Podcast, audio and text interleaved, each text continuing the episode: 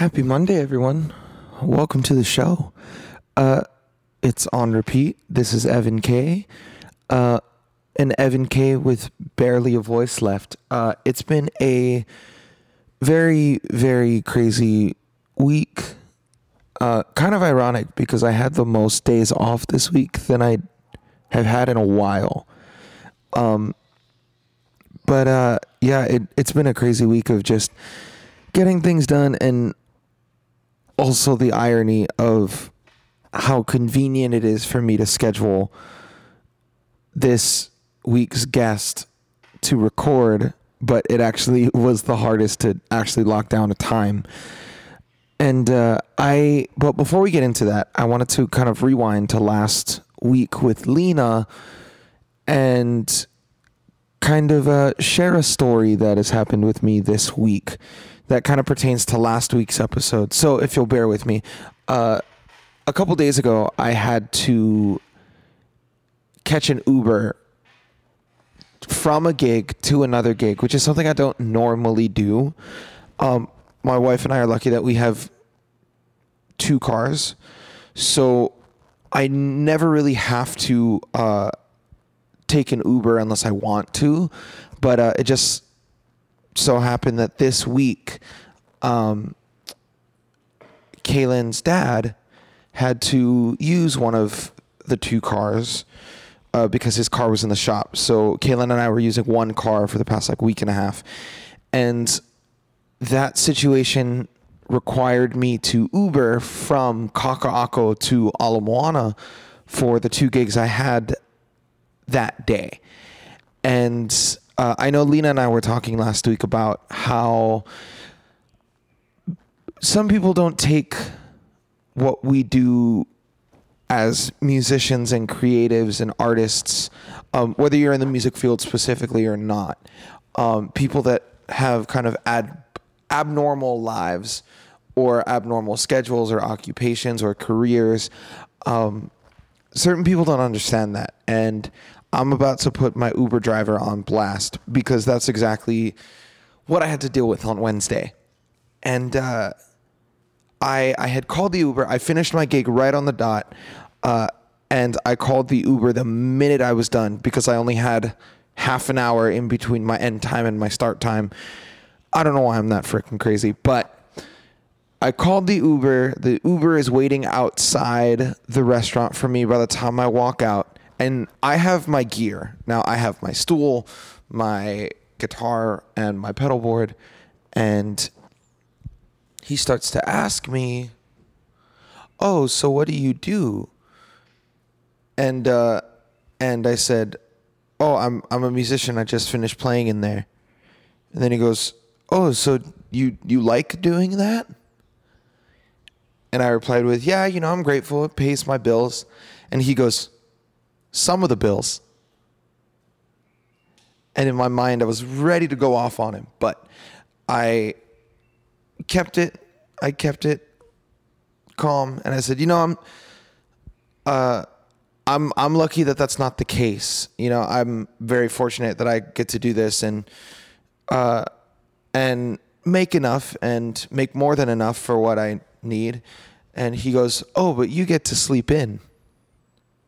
And he starts berating me. And this is, by the way, just keep in mind, this is a seven-hour Uber drive or a seven-minute Uber drive, and uh, and he he starts to berate me with all of these things about being a musician and how it's not um, feasible and why he thinks I'm not uh, gonna make it and why I'm gonna be broke and blah blah blah blah blah blah blah to where I I had to stop him and I said, "Hey, you know, I'm I'm sorry to say this, but that was very rude."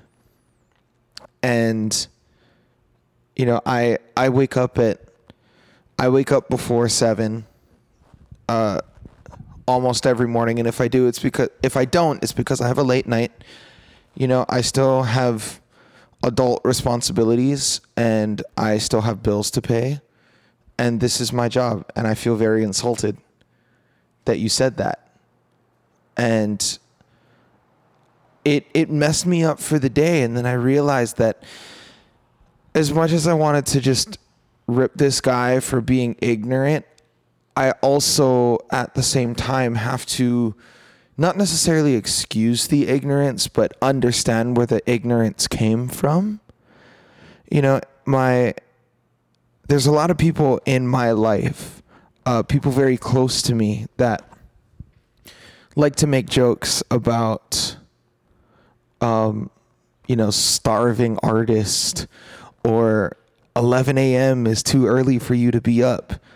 And, you know, I'm all, all that to say is that I would love to encourage us this week to do whatever we can to better shape the culture of creativity and the culture of that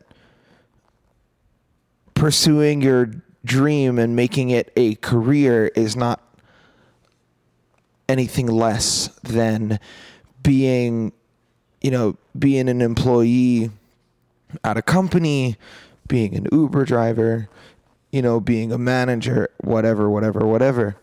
And i i would love your help to reshape that culture because it, it's a it's a thing that I, I at least for me I deal with almost daily. And having to feel like I'm a broken record and explain like no you know I'm not like I make decent money doing this because I'm good at what I do. At least I like to think so. Da da da da da da da. Anyway uh, that was my little rant for the day.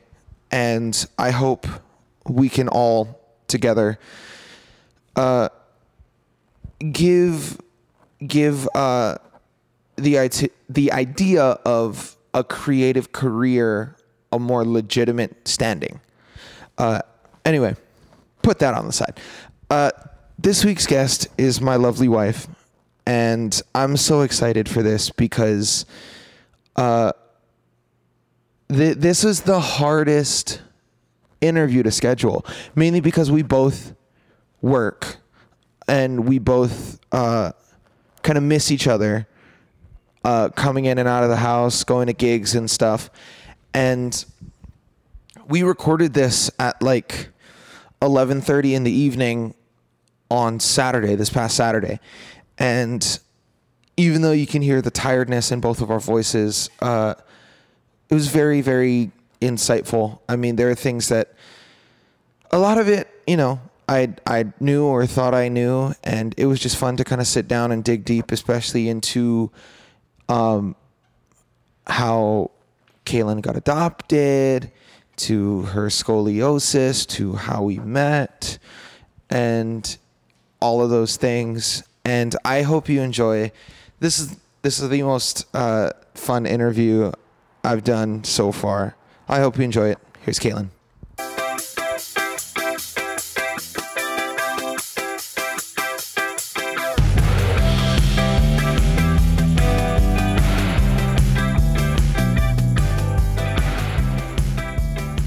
Hi, babe. Hi. Hi. So thank you for doing this. Of and course. thank you for doing this again.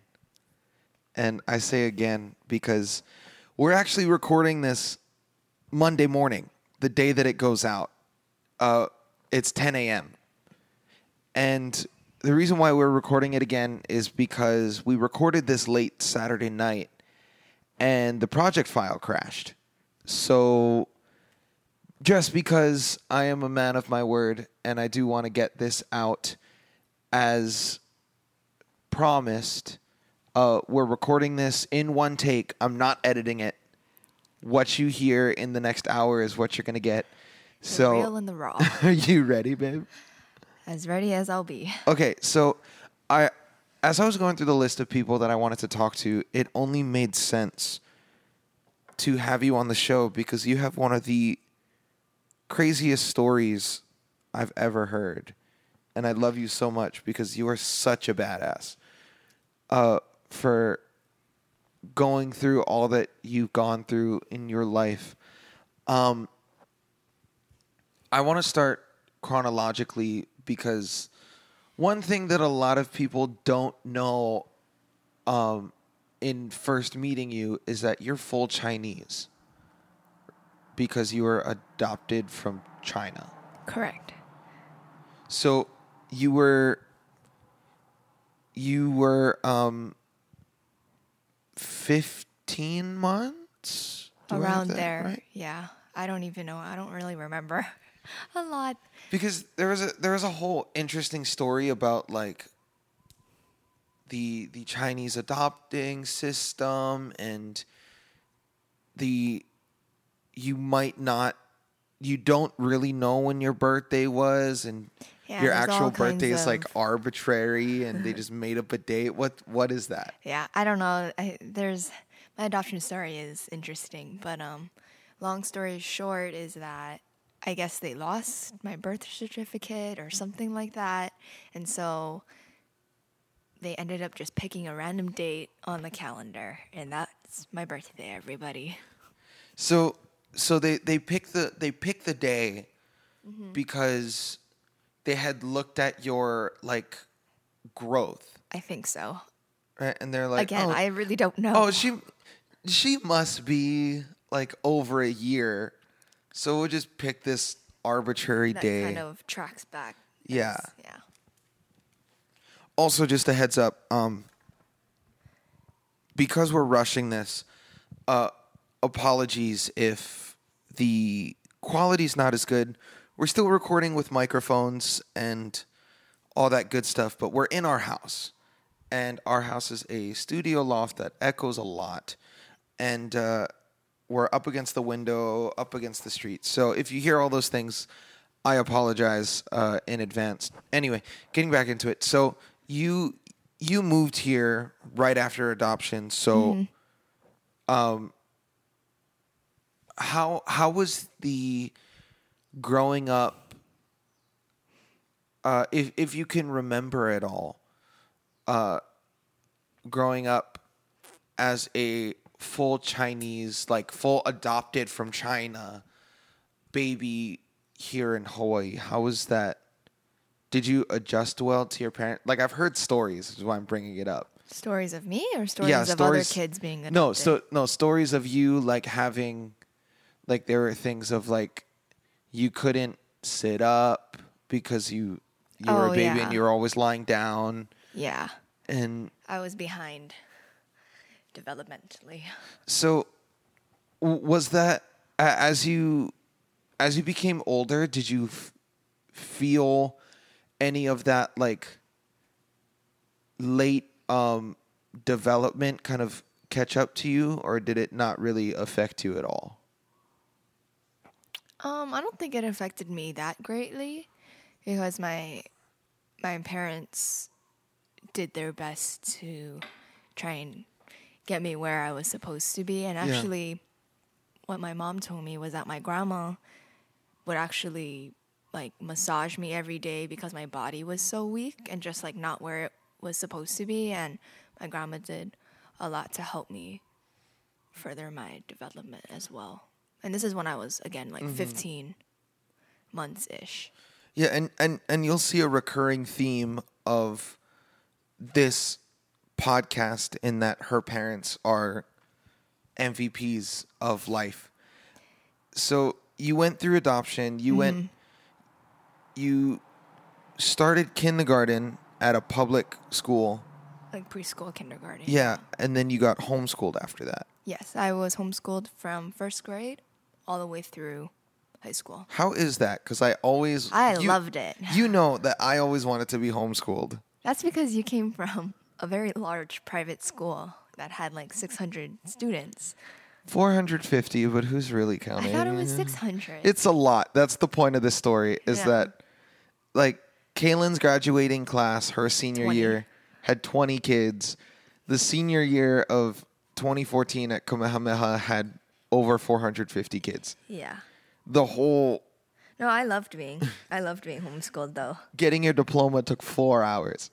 Oh, me. Oh yeah, yeah. I guess my ceremony was kind of long too, but but the, 20 students compared to your amount Fair. Yeah. Fair. So you you you graduated from Christian Education Institute. Yeah, CEI. Is that what that stands for? Mm-hmm.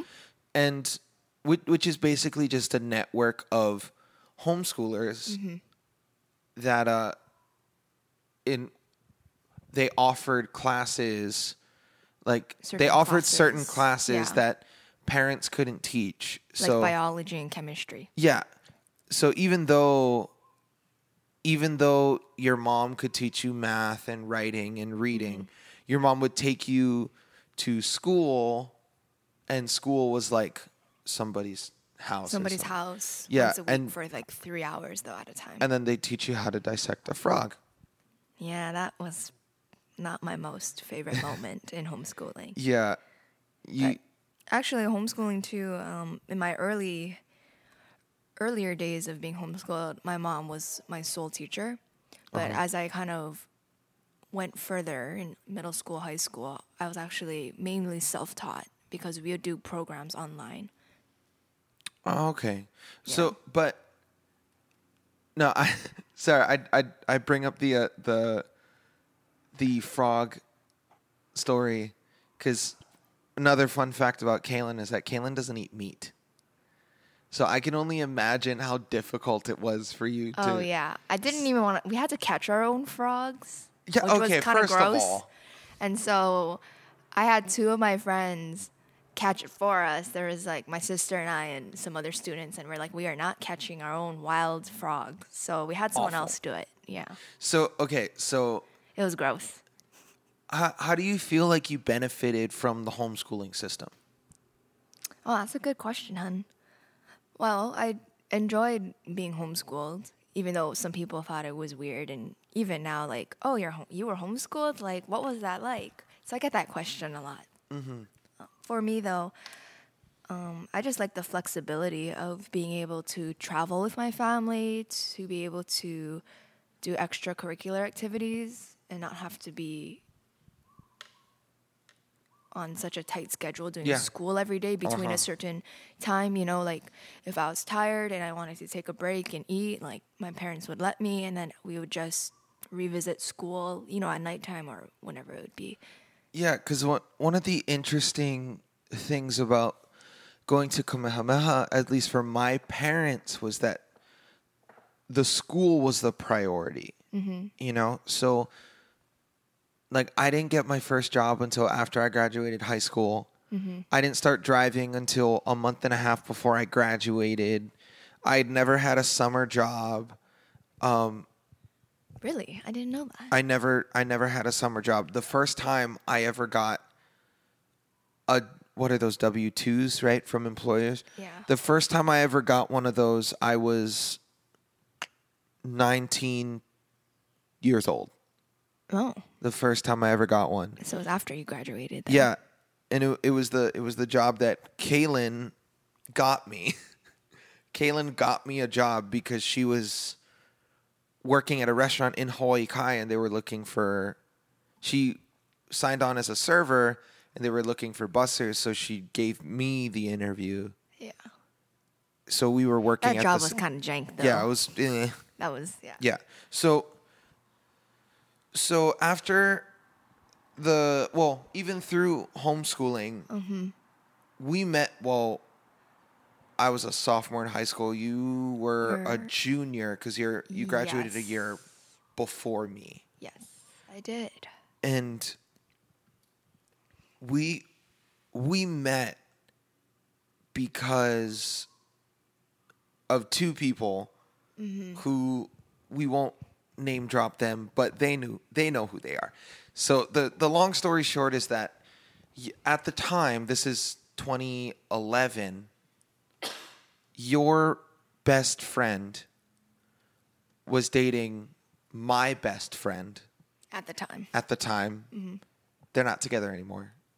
But um, your friend was dating my friend, and we each, unknowing about the other, got invited to like a hang yeah at Ala Moana. a casual hang let's all have lunch together Yeah. Let's all go run around reckless at Ala Moana playing a scavenger hunt in the mall. I don't remember that part. Because we Sure. did two. We did.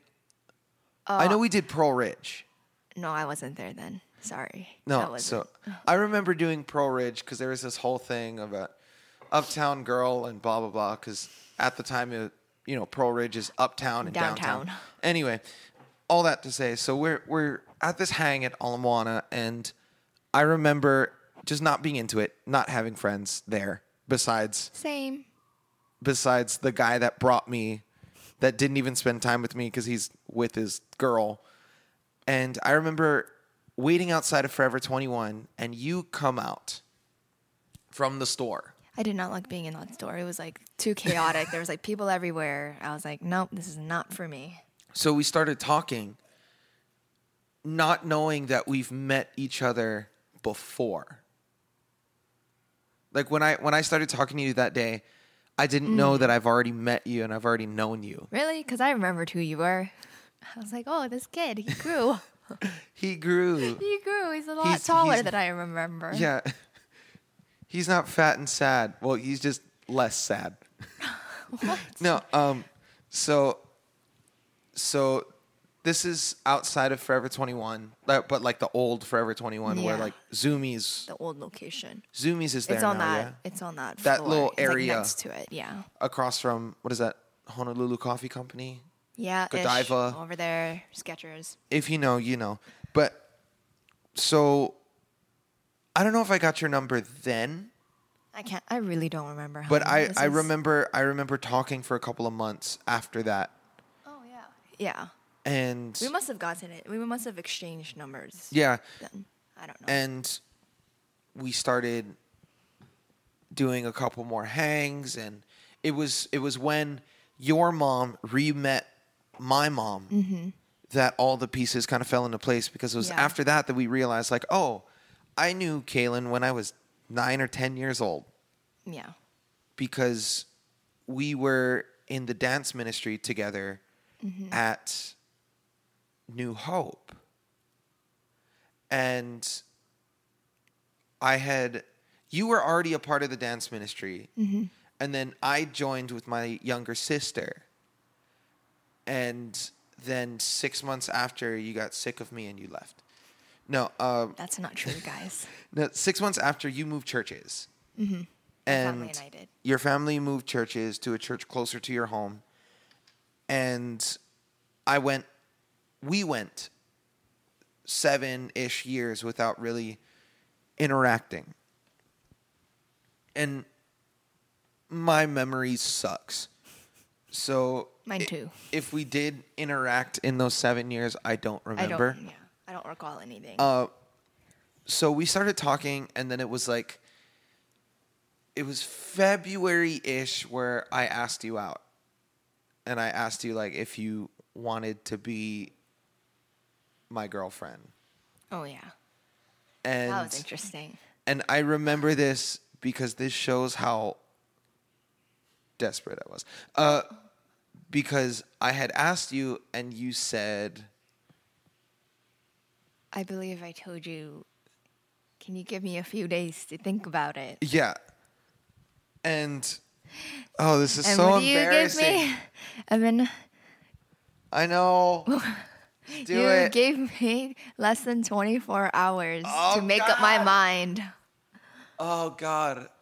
Oh, Yep. ew. I can't believe I did that. I know. I don't know why, but Just oh well. sad and desperate. And so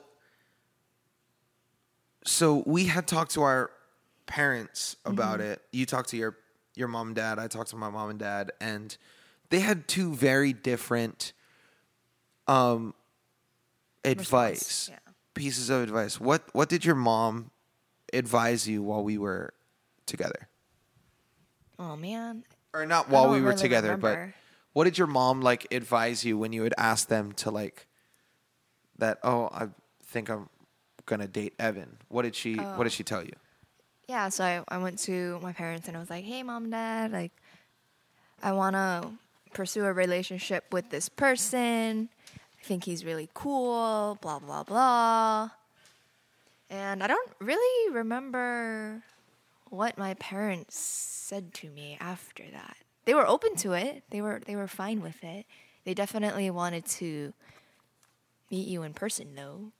Even though they kind of knew of you cuz when I mentioned like, "Oh, this guy like was in dance ministry when we were like little babies."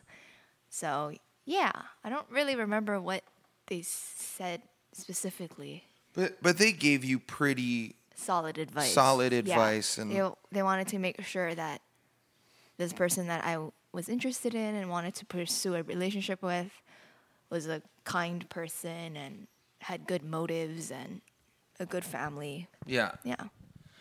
Meanwhile, my my dad said something along the lines Your of just, your parents were a different story. Just, don't- just put it out there. my my my mom was great, but my my dad I remember my dad's advice being something along the lines of cool, just don't get her pregnant. And Mm-hmm. I carry that with me to this day. You do? no. Um, but uh, but yeah. So we we started dating. Actually, before that, I want to touch on. Um, I'm gonna say that this sealed the deal. Um, I wrote Princess, and I played it for you on my grandmother's classical guitar through FaceTime. I played it for you and your parents, and it was sad. Like my voice and my playing was Sad. sad. We can laugh about it There's now. there's shout out to Okai Kekoa for putting up with me putting like getting a demo of that produced. I think I'm gonna put it on the next record because why not? I thought you weren't. You're like, nah, this is this is a past life. It doesn't represent who I am Uh-huh. now. We'll see. I that song still slaps. Uh, but yeah, that was the that was the first full song I really wrote, and I remember playing it for you, and then I had asked you to be my girlfriend. Gave me less than 24 hours. Yeah, blah, blah, blah, blah, blah, we'll move past that. And we ended up, uh, you eventually said yes.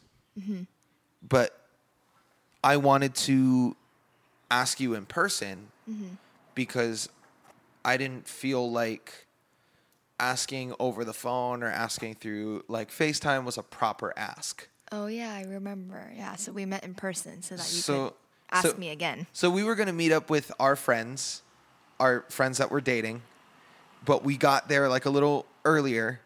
We did. We got there before they did so that I could ask you. Oh yes. And I remember Okay. we told uh, after you had said yes in person and all that good stuff, we told our friends. And and I think they were celebrating like a month anniversary or something. Yeah, I don't know what it was, something. but it ended up being it ended it ended up not going over well because it's like this is my time and uh it's my moment and uh but that was that was February 2012 when we first started dating mm-hmm. and Long time ago. a great long time ago. And you know, there there are two uh, I'll say there are three phases of our relationship. Mm-hmm. There was when we started dating to when I graduated. There was when I graduated to when we got married. Mm-hmm.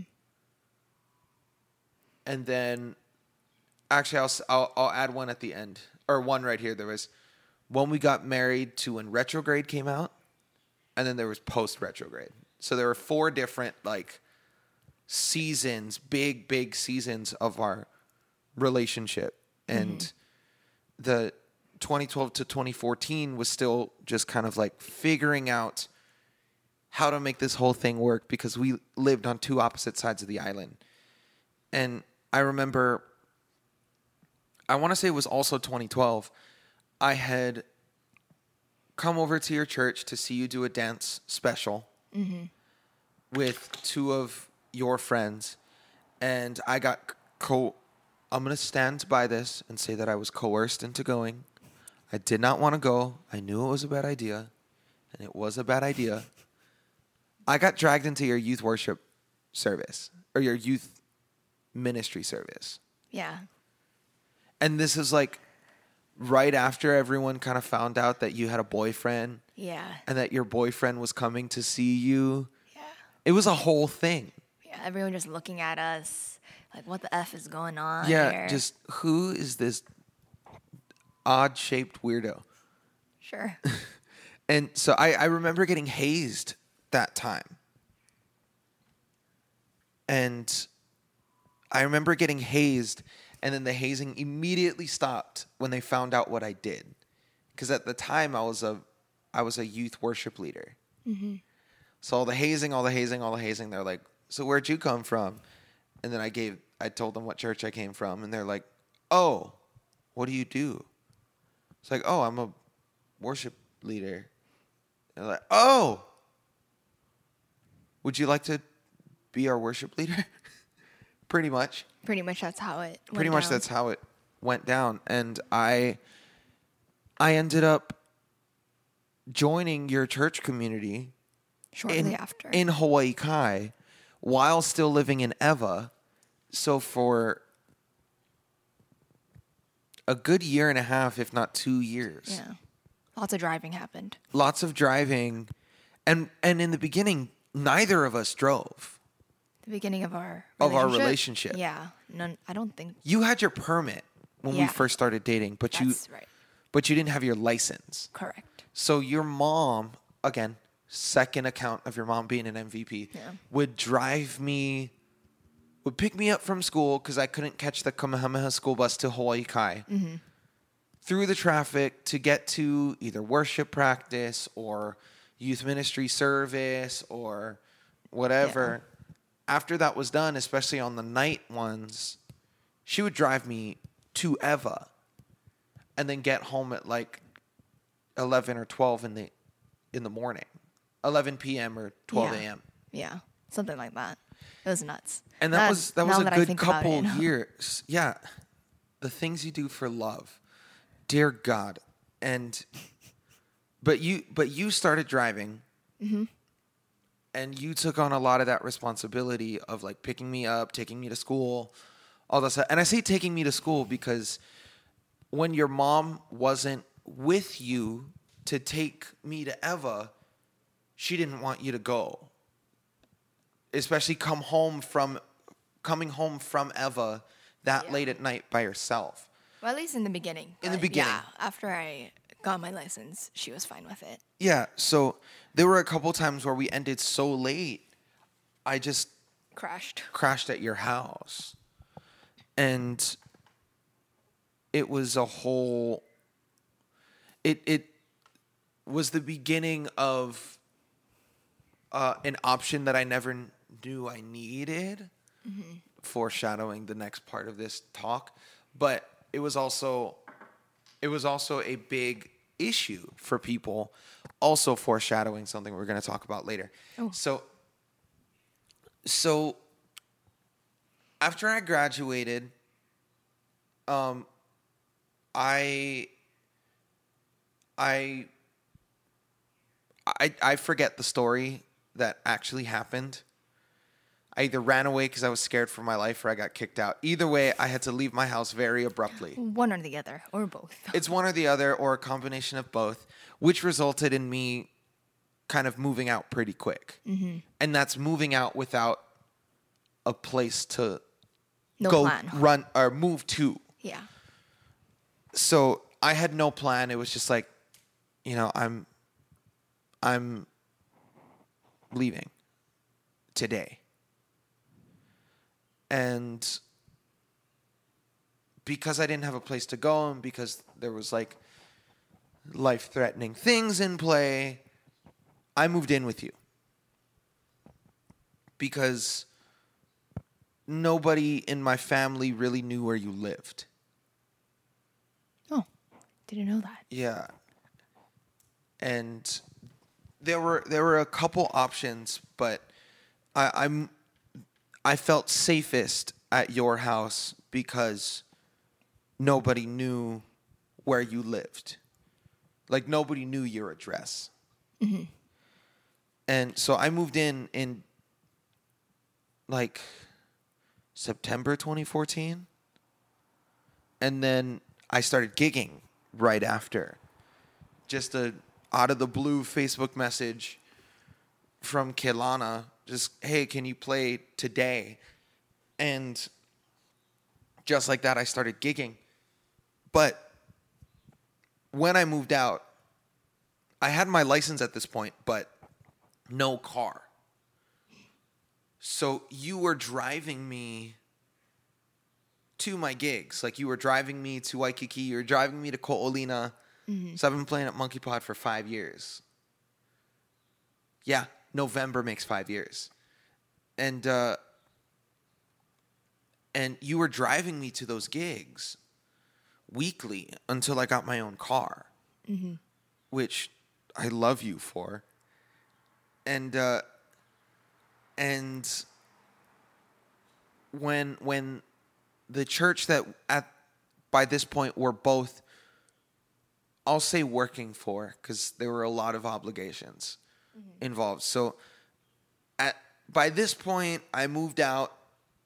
I'm living in Hawaii Kai now, and the church that we were both working for found out that I was living with you. Mm-hmm. And credit to them and credit to their kupuna ministry, their their elderly ministry. Their two of their leaders lived around the corner And opened up their home to and you. yeah, Yeah. for over a year.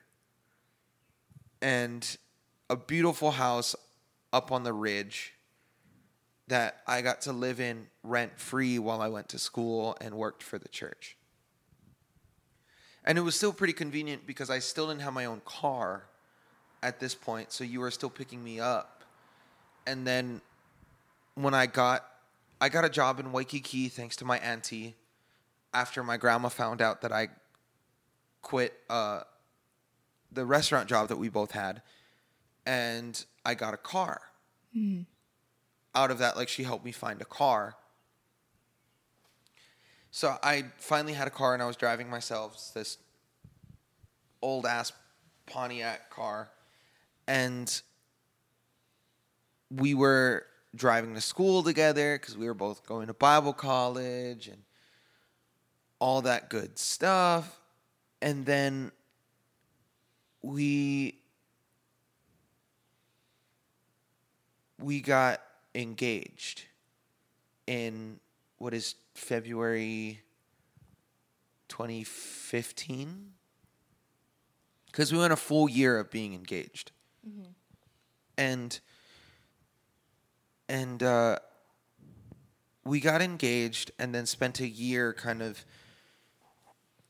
planning things out, getting life situated, and At least then- trying. uh, trying our best, and uh, and then we got married in 2016 when we were 20 years old. Yeah. Um, how was how did your parents take getting married at that age? Mm, I mean, they were supportive of it. However, like, especially my dad just wanted to make sure that we had certain things in place, you know, that we weren't just going into this blindsided Yeah, in and a sense. No, absolutely. That that totally makes sense. Like your parents are very um traditional. Like they were like, you know, Ev needs to be working to provide for you guys and and you know, you guys need to be able to do this, this, this and this and and take care of all your obligations that you're now taking on. And when we got married at 20, I had I had moved out of your house around the corner and then just straight back here after we got married. And uh, all of this time while this is going on, your dad designed this beautiful loft that we're living in to be a dance studio for you.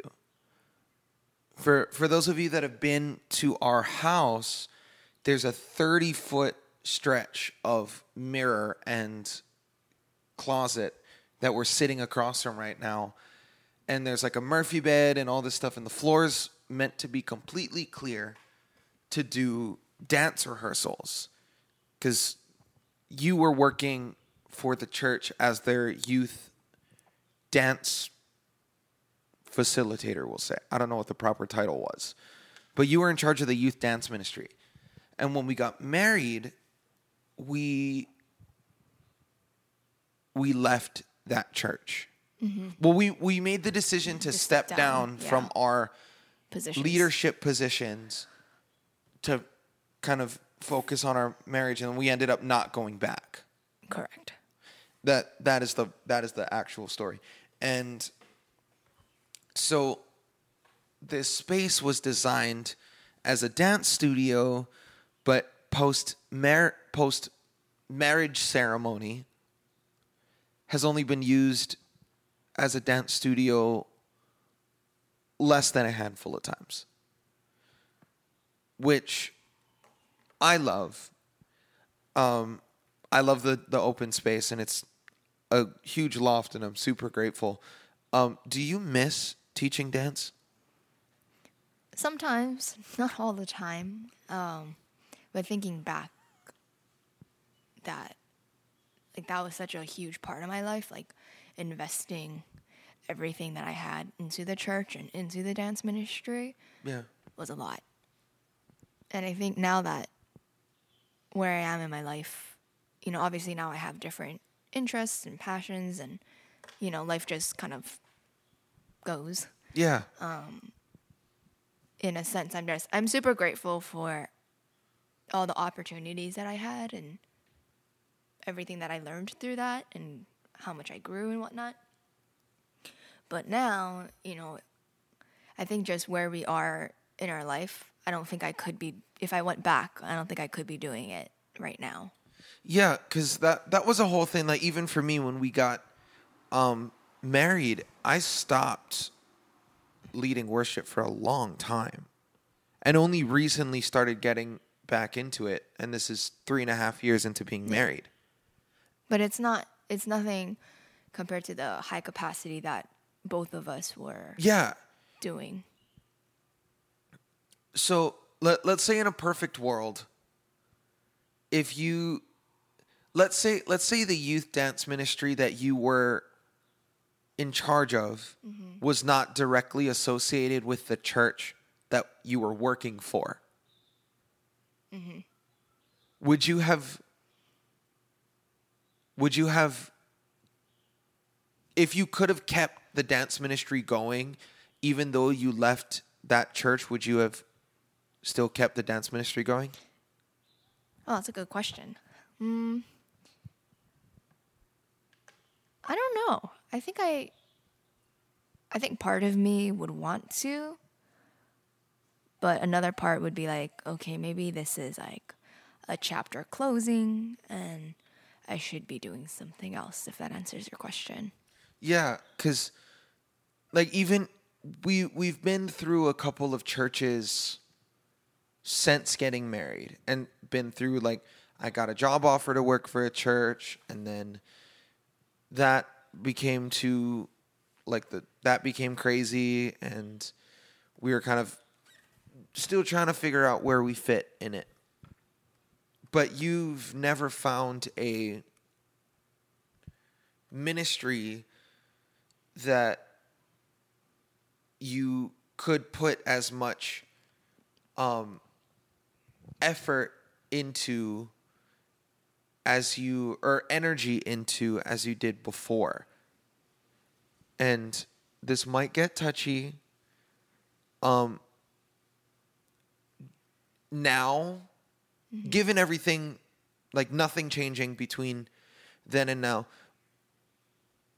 if a if somebody came up to you and said Kaylin we want you to be our dance ministry leader because we know you've done it before. But we're asking a lot of you would you take it?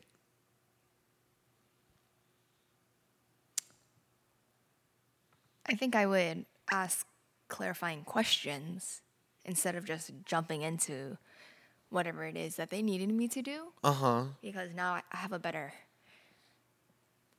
a better like sense of direction or you know how things should be you know and that we're all human and we all make mistakes and you know we're all of course shoot i lost my train of thought No, but I I completely I like- completely understand what you mean. you know, obviously capable, that's the word, of doing whatever it is that's asked of us. And, you know, if we didn't operate in those giftings, then obviously people wouldn't be asking us to serve or whatever. But it's just having those boundaries for myself and, you know, taking into consideration what's important to me right now and um really like kind of processing through all of that. Okay. I'll take that answer. Um and so that was up until we got married and then the last there there was like a lot of ups and downs and ups ups and downs and that, you know, we were still at least for me, I was still trying to figure it out because I I had trust issues for a while. So you know, I got, I kind of had my whole life be put on blast by somebody at an old church. And funny enough, I did I did an event out at um out on the east side a couple of weeks ago and I saw this person that I'll say burned me Yeah. and I got so upset, like I got so angry immediately. The minute I was done at the event, I left. That's how upset I still am at this person. And Left a scar. no, yeah, open wound. Open wound. And uh but yeah, I I got so upset. Like I saw him standing there with a bunch of like youth kids, youth kid like youth ministry kids, and I immediately got angry. Like I'm on stage performing and I see him and I'm just like, the minute this is done, I'm leaving. I don't want to be here. And that kind of the the long story was that he was my mentor and asked if he could be and I said yes. And then I gave like I kind of spilled some tea with him and said this is what's going on. Um and he went and tried to remedy the situation without me knowing about it. So I said I had an issue with somebody, and he went, my mentor went to this guy and said, Hey, Evan said he has an issue with you. This is the issue. Let's sit down and talk about it. And that's not something I asked him to do. So I I got in trouble because the other person in this situation was deemed her uh, it, it was a her her role was more important than mine. So i got asked to leave. And from there i haven't taken like even when we were working for our churches i was very hesitant to take on a a faith-based mentor because even even to this happened. day. And that situation happened before we even started dating. So this is like 2010 2011 and almost 10 years later and it still bothers me. Like that's how sensitive i am about it. And it was it was difficult to really open it up and take all of these things and I I love you so much for this and I said it in the first pass and I remember to say it now that you know I with all of that trust issues mom passing away very bad family dynamic, bullied at school, suicide, depression, blah blah blah. The, the there's a list. Mm-hmm. Yeah. The fact that I well, I commend you so much and I love you so much as I try not to get emotional because I came into this relationship with baggage and not knowing how to deal with it, and you helped me deal with it. Mm-hmm. And I love you for that. And I, you had mentioned it um, when we were recording on Saturday, but I, I have a, I have a point in the debate of what some people call um what is it? Capstone versus cornerstone? I think that's what it is. Some some people believe that you know you got to get all of yourself done first before you Enter a enter a relationship. But I'm of the belief, and I'm because I went through it. For me, although it is case by case, I will say, mm-hmm. for me, I'm grateful that I started my relationship and worked with you to make myself and as a byproduct us better because I feel like even though like there there have been a couple times where we full blown like argued and fought verbally fought. We you've been able to help me get through things that I couldn't get through on my own because because everything that we do to better ourselves makes any relationship that we're in better. And like I fully believe that.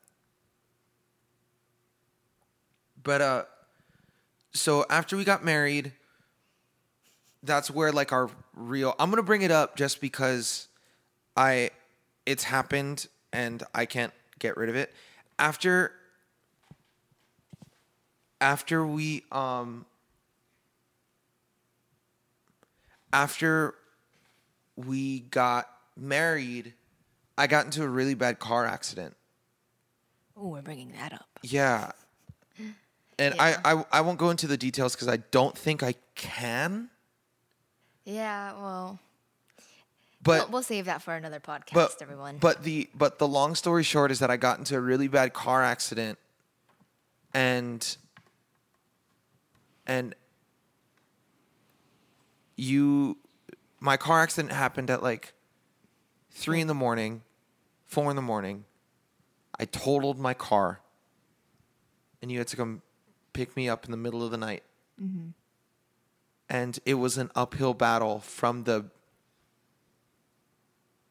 from that for, moment, from that moment for like two full years. yeah, And for those of you that know the real story, like you'll you'll pick up on the the where the details sit, but I for sake of keeping the other people that are involved in this uh, anonymous, I'm not going to go into the crazy details, but the gist of it is that I totaled my car, and because my car was a business lease, because I was using it for my music business, I had to get it fixed. Now, while all of this happened, we're like newly I was- married too. This we were is newly married. We were six July. months No, into July, hun.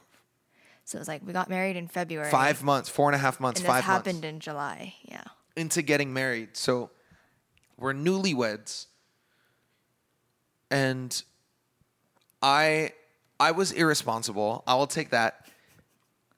There was no insurance on my car at the time of me getting into the accident. The insurance lapsed. So because I had to get the car fixed because it was a lease, blah blah blah blah blah, I owed like twenty uh no, maybe like fifteen thousand dollars on the car something like that. Yeah. something like that. And that was like the lowest. That whole situation, I think, was the lowest but also biggest growing experience from our relationship because that was really like, Yeah. what am I, how far am I willing to go to help Ev be better from this? And it's like two years later, like only recently, like we've, I'll say, celebrated Oh gosh. the fact that all of the like loan payments that we had to do for that whole situation was done. Yeah. And that to me showed that like even though I messed up pretty bad, um it was an eye opener for me to to see how in it you were with me. Like you could have easily just been like, you know, that's your problem. I'm not going to help you. But the fact that you and your mom went to the bank to take out loans to help me pay for my mistake. Um I'm trying not to get emotional. But it for me that that shows the willingness that you're or the depths that you're willing to go to to to help me because you love me. I'll say. I'm projecting probably, but um I think it it would have been a, a different story if this happened before we got married versus after. yeah, uh, yeah, fair, fair. Um so we got married, went through that whole thing and then uh you were working and like at a at a regular day job. Um and then just recently you started phasing out. Well, actually it was about a year and a half ago today. You stopped you left your your day job and you just started doing home business self-employed stuff. Cuz it was like July of last year when you came to New York with me. Last Like year? yeah, you I think so. You quit your job The year before that. because they wouldn't give you the time off to come with me. And then you did. And then you no, you actually took another job that only lasted a couple of months because they also wouldn't let you take time off to come with me to LA. I don't remember that. Sure. Something like that. Yeah, I thought it was I know for sure it was like before that New York trip.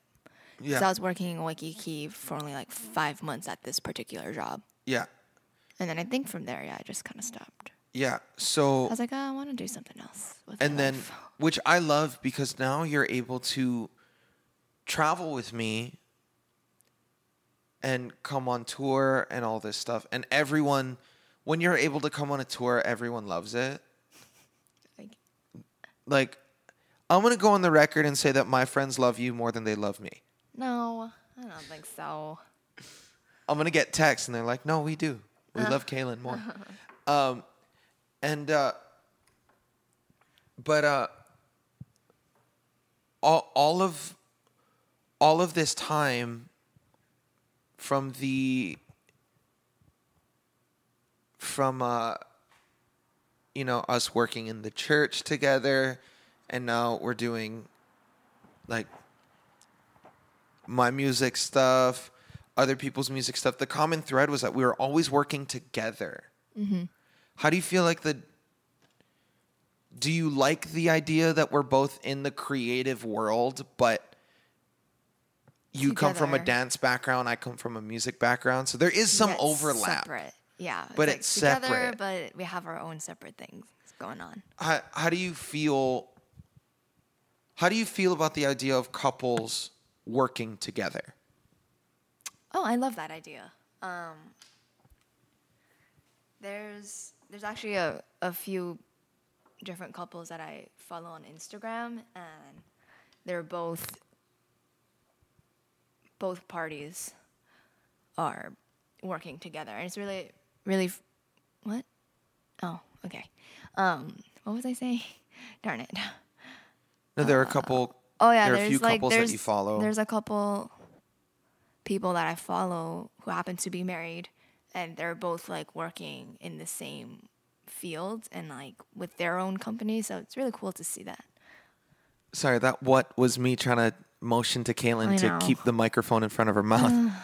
um, but uh, I don't know. I just answered that question kind of janky. no, no, no. I, I, I think It definitely takes work though. Like it's not easy. Yeah, you know, it's it's hard for us to leave work and home separate when you know you have an office desk over there, I have my studio desk over there, Yeah. and you know, a lot of times I wake up, I walk twenty feet to the uh, to the the studio desk, and I'm putting on headphones trying to work while you're still sleeping, and then you're over there doing, you know, your home business stuff.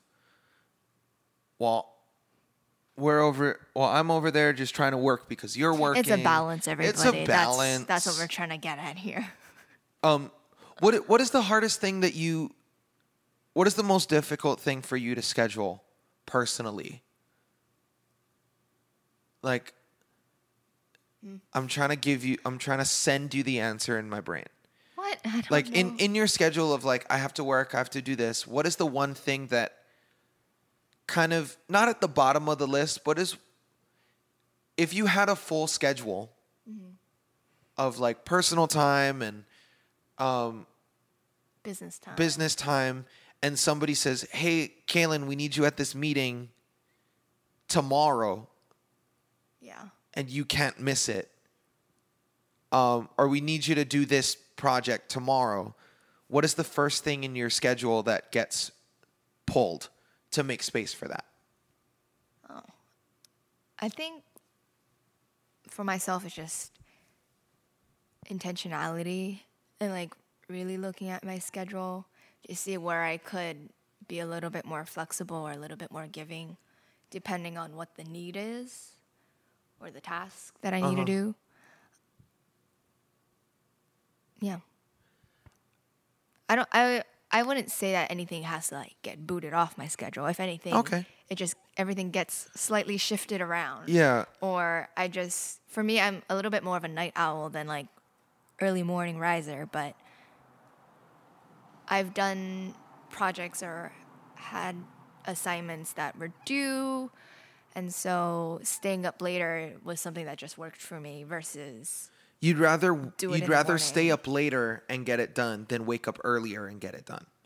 correct Is that fair to say? something Okay. like that. Yeah, along those lines. Okay, that's fine. Um, there's one more thing I want to talk to you about about you, and then we'll talk about like the relationship stuff because I I have a couple of relationship questions that I want to ask you. Um, Okay.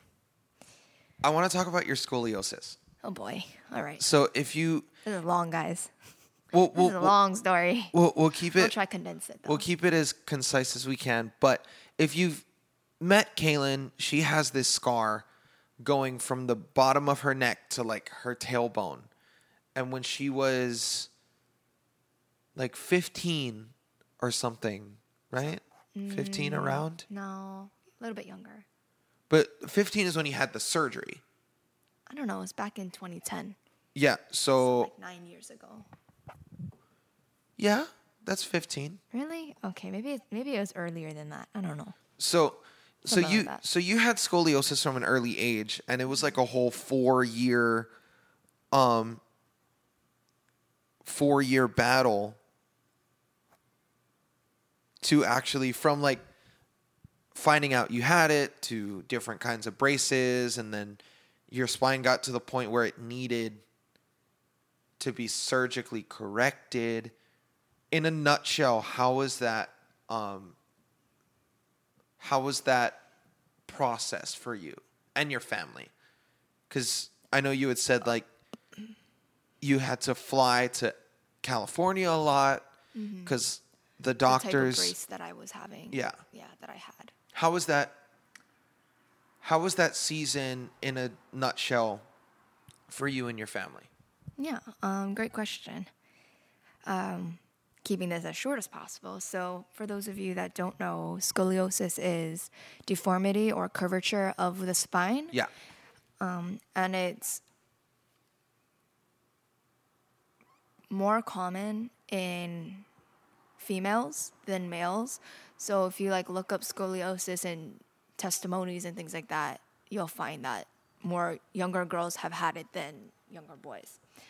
Um, and it happens between ish the range of like 14 years old 13 years old all the way to like your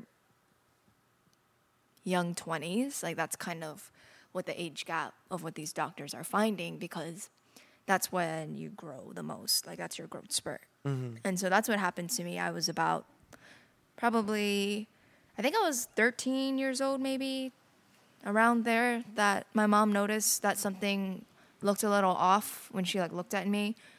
Went to the doctor found out that i had scoliosis. My family and i looked at our options and we went with these two doctors in the mainland that specialized in this type of brace that no other doctor was doing at the moment i don't i'm not sure what what's happening now but um at the time these two doctors were specializing in this soft brace and so that required my family and I to travel or to go up to California every three to four months to get my brace adjusted.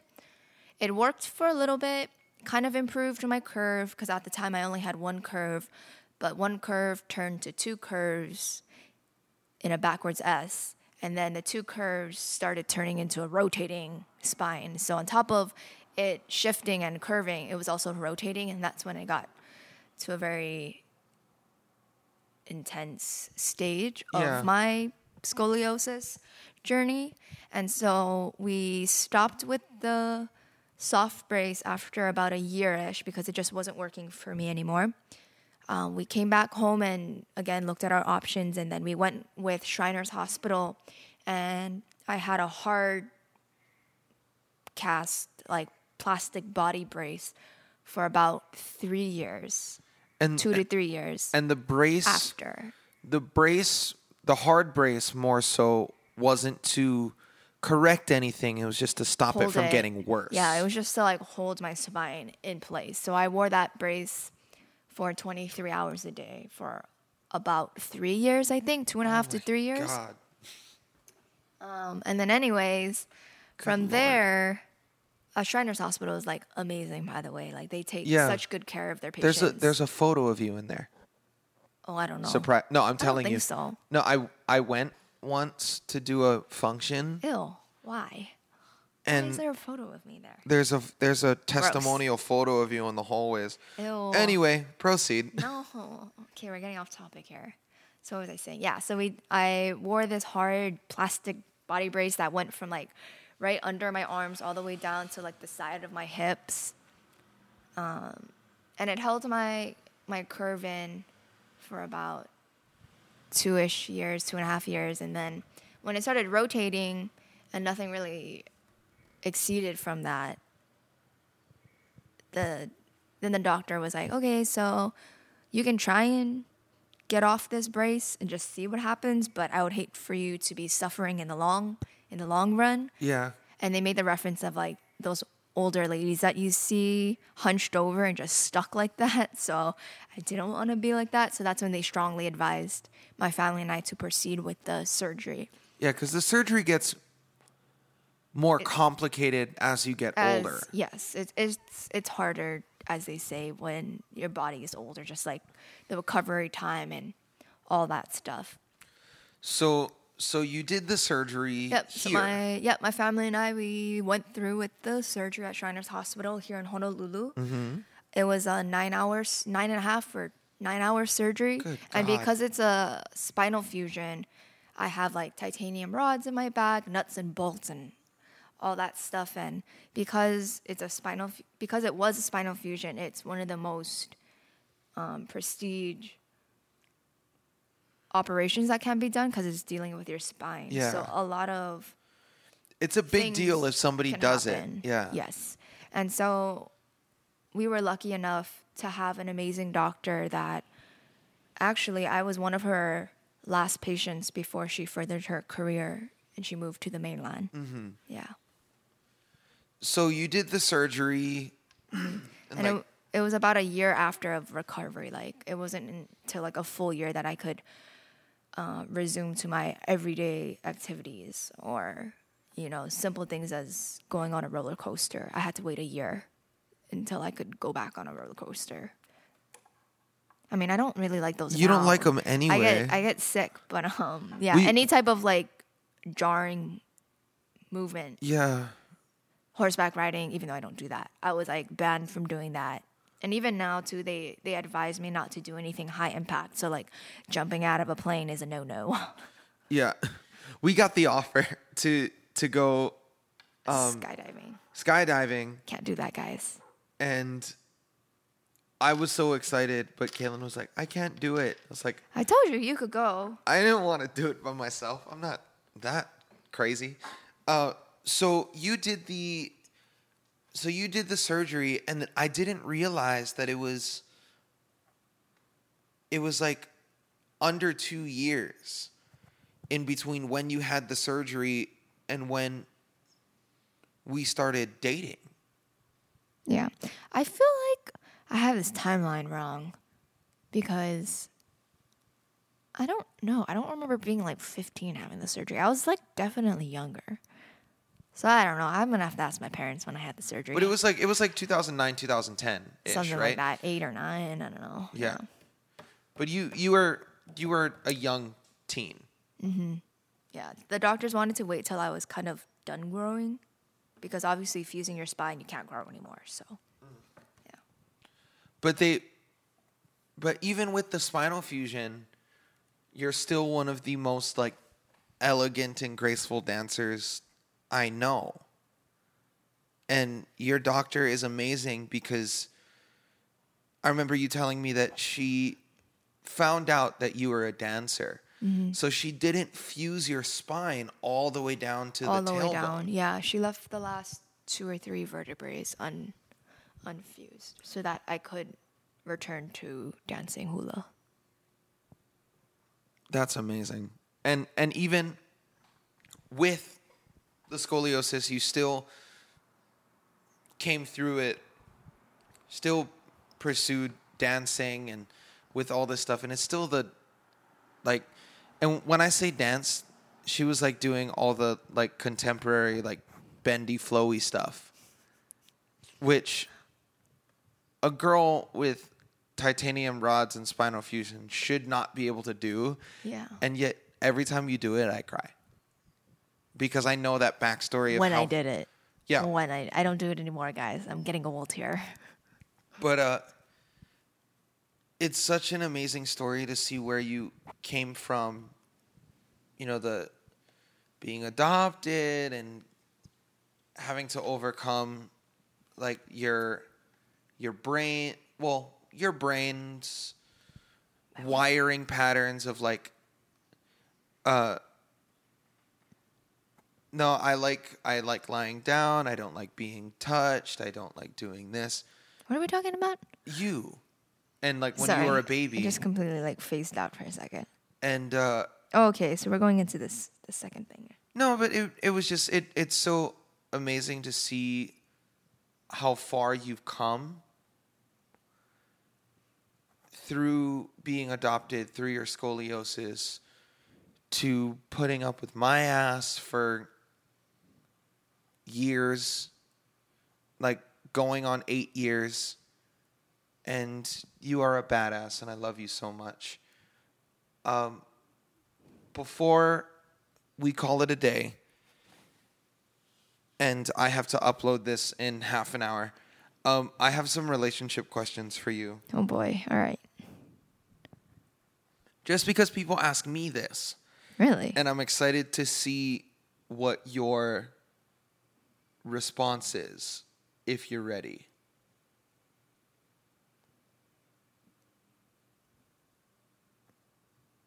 Yes? Mhm. Okay. What is the question that you get asked the most? Pertaining to our relationship? Yeah. Oh. Well, it's two part answer. Okay. So whenever I run into people, they're always like, "Hi, how are you and Evan?" Or they'll ask, "Are you still married?" And then the follow up question is, "Do you guys have any kids yet? Are you pregnant?" I'm like, "Oh God, no." You should Sorry, see I'm not. the eye roll I'm giving. That seems to be like the number one question. question. is, "Do you have any kids? Do you plan on having any kids? When do you guys like want to have kids?" And I'm like, "Never." The the question that I get is like, you guys don't have kids, right? Oh, really? You get the I The- no, I I get they're the trying to confirm, but not. they're they're trying to they're trying to justify. They're like, oh, they got married at 20 because they were pregnant. Like that's that's the underlying oh, thing I get from people. I get.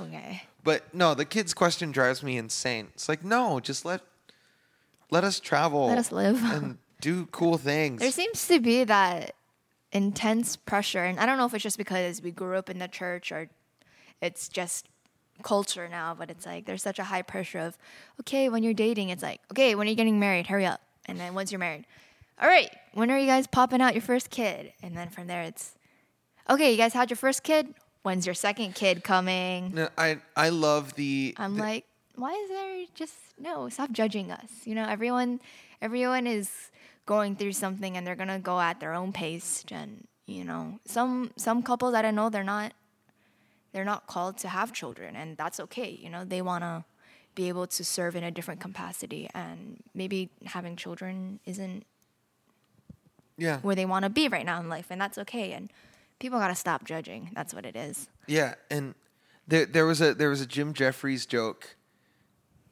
Uh, for those of you that know the comedian Jim Jefferies, he did this thing about like I guess he and his girlfriend got pregnant, kind of right after they started dating, and they're like, "Oh, having a kid is the greatest thing in the world.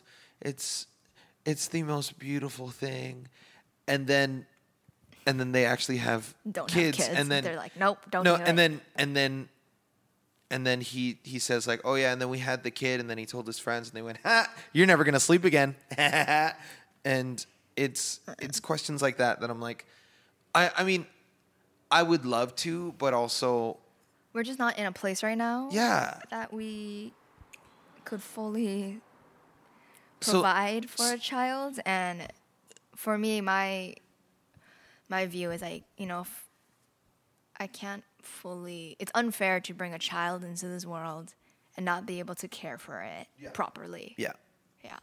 And especially I think come being adopted and coming from a blended family, like that just opens my perspective or widens my perspective. yeah. I I forgot to mention that.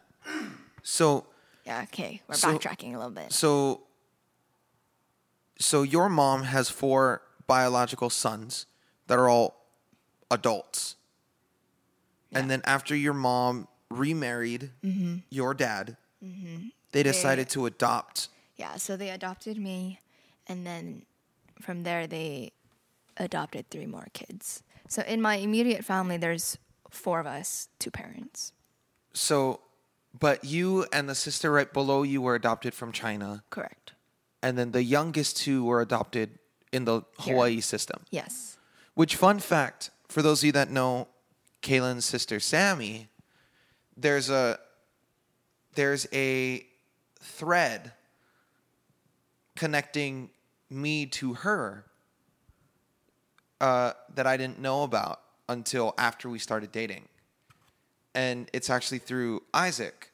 So I re- I remember coming home one day and your sister went, oh, that's my cousin Isaac. And I went, that's my cousin Isaac. And we had this weird moment. And then I realized that the, the, the reason or the way we got connected was that Isaac's mom married into Sammy's family. So Isaac and I are blood related. But Sammy and I are not because there's a the connection is through marriage of my auntie. So that was just a little fun fact. Um, second question What advice would you give yourself when we started dating.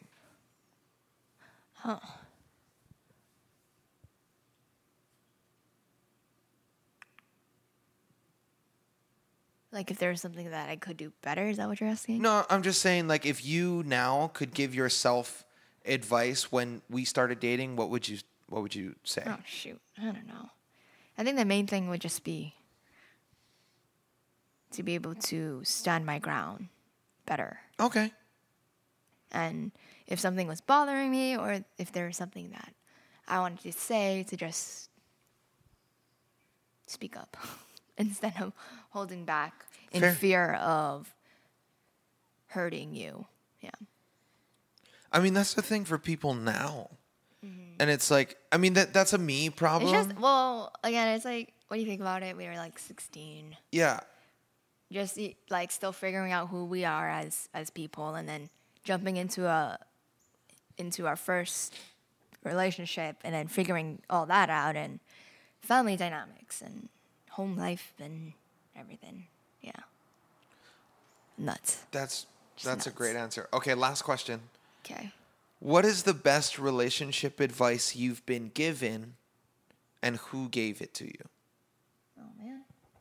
Well obviously or even till now my parents give pretty solid advice um but in the beginning of our relationship or maybe not maybe it was when we were thinking about getting married. But your mom said three things to you that have always resonated with us. Yeah and those three things i mean they've been said to us by other people but something about your mom saying it to you and because of everything that we've went through and gone through has just really stuck with us. And i think anytime we're in a rough patch in our relationship like we think back on the words of wisdom that our parents have shared with us specifically your mom and my parents. Yeah, you you had said the the one thing that you had said that my mom had told you was that the phrase "don't go to bed angry," mm-hmm. and I I as cliche as that line is, for me the underlying tone is, you know, resolve things quickly. There's no let po- it don't let it fester yeah, hold there- it there's no point in one not feeling safe enough in your relationship to hold on to these things that you can't deal with and secondly the last thing that i want to happen is for you to just bottle it up and bottle it up and bottle it up. And then finally this one thing just or like ex- yeah. Just a hey babe sorry i forgot to do the laundry. And then the whole place explodes Yes. because you're f- holding on to these things That has nothing to I- do with the laundry, guys. yeah. And then you're like why didn't you do it i asked you to do it and it's like god this is just like three months ago when you did this and i was like wait wait, wait what yeah. um, that's an example that didn't actually Again, happen lot, lots of lots of growing but has happened since we first started dating till now. No, for sure. And I love you for that. And I think that is you know, you are you are a goddamn superhero and I love you for that. And thank you for doing this and for doing it again. Yeah. This is our second we might time have to through trim it. some of the fat off here. Nope, I'm leaving it. It's we're going live. I know, but In it's just, 40 This minutes. is just a very long, long episode here. I mean, I I feel like I feel like it it was the perfect amount of time to cover your life story because there's so many things that I love about you that I wanted people to know about. So I'm glad that we took the time and thank you for waking up early to do this. And uh, Anytime. Not I love really. you. Love you too. Okay, I'll see you later. Bye. Bye.